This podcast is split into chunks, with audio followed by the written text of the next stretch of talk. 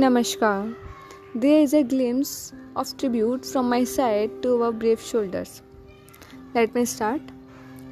जो भारत माँ की पन्हा में पला है, उससे उसका इश्क उसका हिंदुस्तान कैसे छींगोगे जिस सरहद पर खड़े वीर का लहू पल पल उसके रगों से निकलने पर भी ना कतराए, उससे उसका ईमान, उसका हिंदुस्तान कैसे छींगोगे जो अपनी मौत के काल के पहिए को चक्रव्यूह में डाल जाए, उससे उसका गुरु उसका हिंदुस्तान कैसे छींगोगे जो तिरंगे को फहराना अपना अभिमान और उसी तिरंगे में लिपट कर आना अपना स्वाभिमान समझे, उससे उसका धर्म, उसका हिंदुस्तान कैसे छींगोगे?